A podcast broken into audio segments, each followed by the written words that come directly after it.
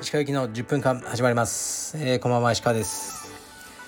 今日はえー、っと僕はずっと千葉にいました。例の僕のセカンドハウスの土地を見に行きました。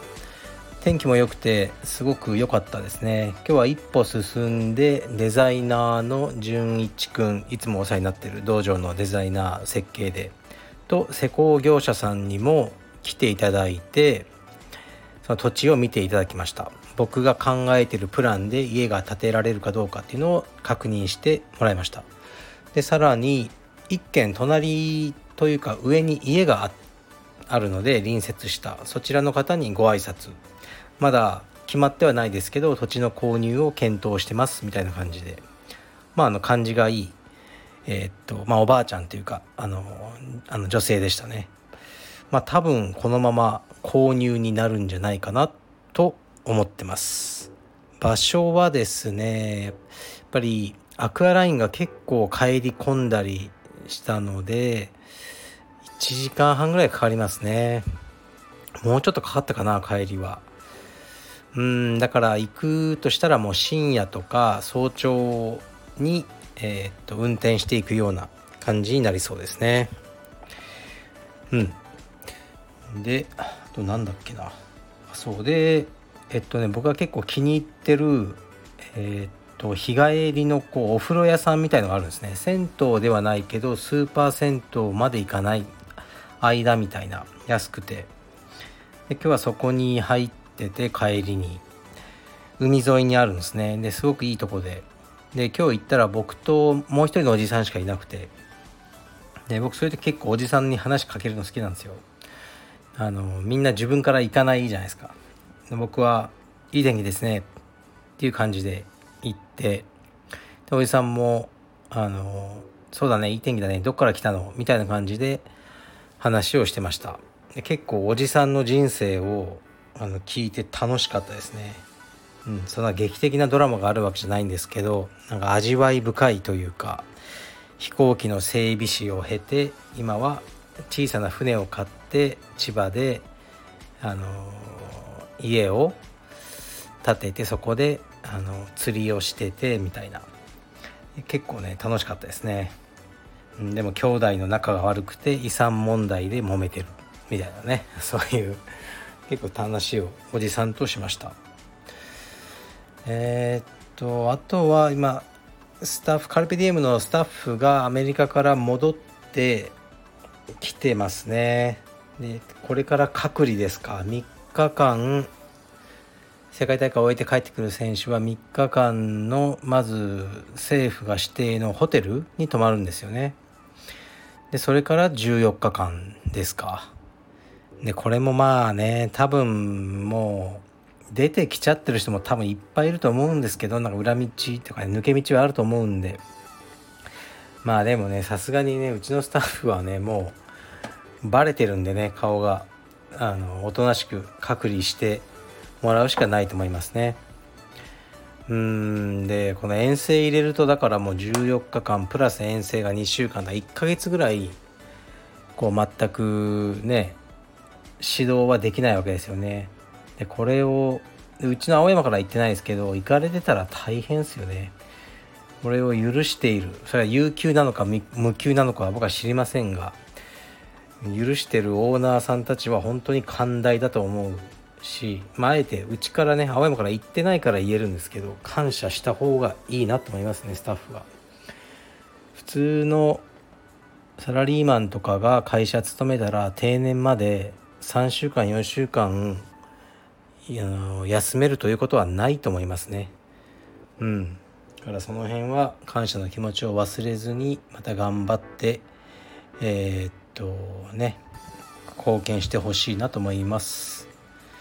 ではレターに参ります。えー、っと昨日ね僕はもうくだらないレターをくれと言ったらくだらないのが来ましたね。石川先生こんばんは。かれこれ青山でお世話になって10年くらいのおっさんです昔は石川先生はうどんがお好きで毎日召し上がってらっしゃるイメージでした。最近は召し上がってらっしゃいますか？やはりうどんは福岡ご出身ですから柔らかいのがお好きですか？はいありがとうございます。くだらないですね。いいですね。うどんはね本当にある時年間300食ぐらい食ってましたね。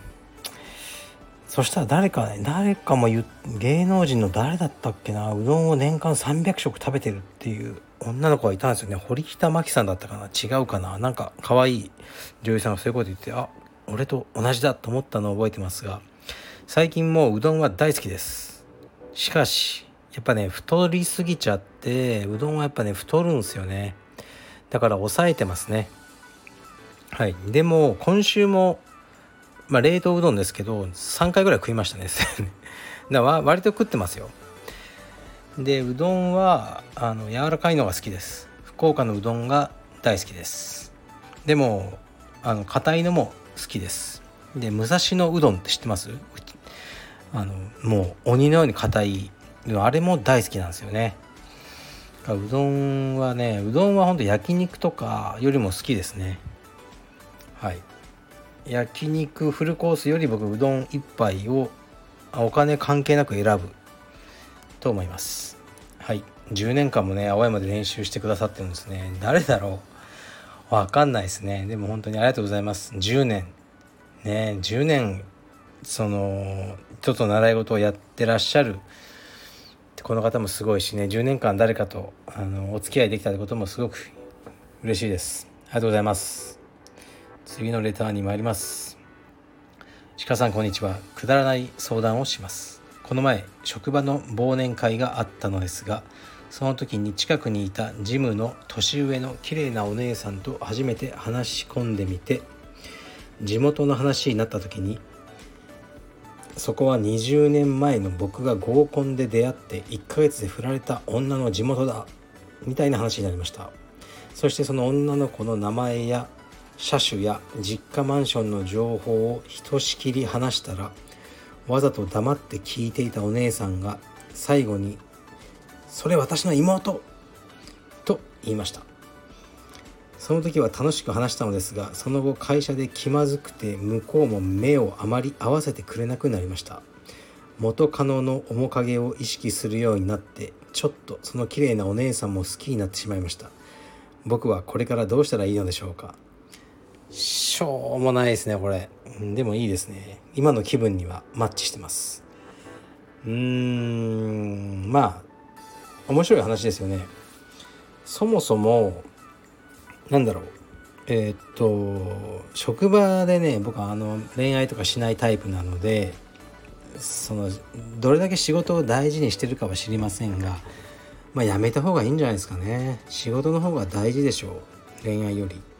で,、うん、で実際そのこの飲み会があって好きになった。その前はそんな好きじゃなかったんだったらあ僕だったらもうそんな好きじゃないと自分で判断して仕事を優先しますけどね。やっぱりね恋愛付き合いだしたりするのはうーんなんだろうな別れたりした時もねいろいろこう仕事に支障が出るから、まあ、僕はこうあまり社内恋愛とか、まあ、そのままね結婚してくれたらいいんですけどねあまり賛成派ではないというね古いタイプの人間なんですが元カノの面影を意識してその綺麗なお姉さんを好きになってしまうっていうのはね、うん、どうですかね。これは本当のトゥルーラブじゃないんじゃないですかね。ちょっと一瞬のその雰囲気に流されてるだけだと思います。だからあと1ヶ月ぐらい何もアクションを起こさず我慢してみましょう。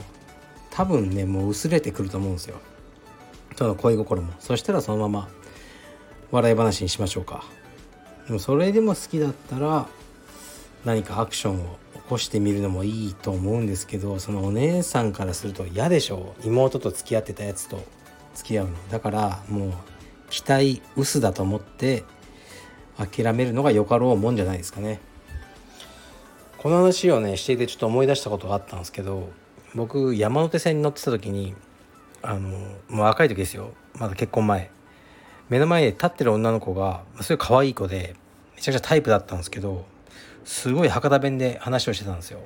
この話したかなラジオで。で博多弁って言ってもいろいろあるんですけどもう完全に僕の地元のものだったんですね。だから思わず話しかけたんですよね「ねえねえ」って。あのもしかしてきあの博多じゃない?」って言って。そしたら「えそう。そうだよ」って。でで2人でちょっと博多弁で話して「でどこ?」って言ったらあの僕あのなんだろう。僕の実家のな5軒ぐらい隣の家の子だったんですよね。5歳ぐらい年下の。だから学校がかぶってないから分かんなかったんですけど「えー!」みたいな「徒歩20秒やん!」みたいな感じで。で盛り上がってまあでも電車でね別れたんですよね。であの子可愛かったなみたいな。ことを思ってたらまた、えーね、道場の練習の帰りにまた山手線に乗ってたらまた会ったんですよ。でそんなことってあります？同じ子に山手線の中でまた会うみたいな。で別にね時間も決めてないのに。でまた会ってえー、みたいな。でなんかちょっといい感じになったんですよねその時。で確かホーム降りて少し話していい感じになったんですが5歳年下ってことでちょうどうちの妹と同じ年ででうちの妹になんか「何々ってこう知ってる?」みたいな感じで探りを入れてみたらうんなんかねあの超なんか学校でいじめっ子だった っていう話を聞いてそれでなんか僕のちょっとねあの好きになりかけた気持ちが消えた話を思い出しました。それだけです。ちなみに僕は来週徳島に行って腰の治療を受けることになりそうです。はい。失礼します。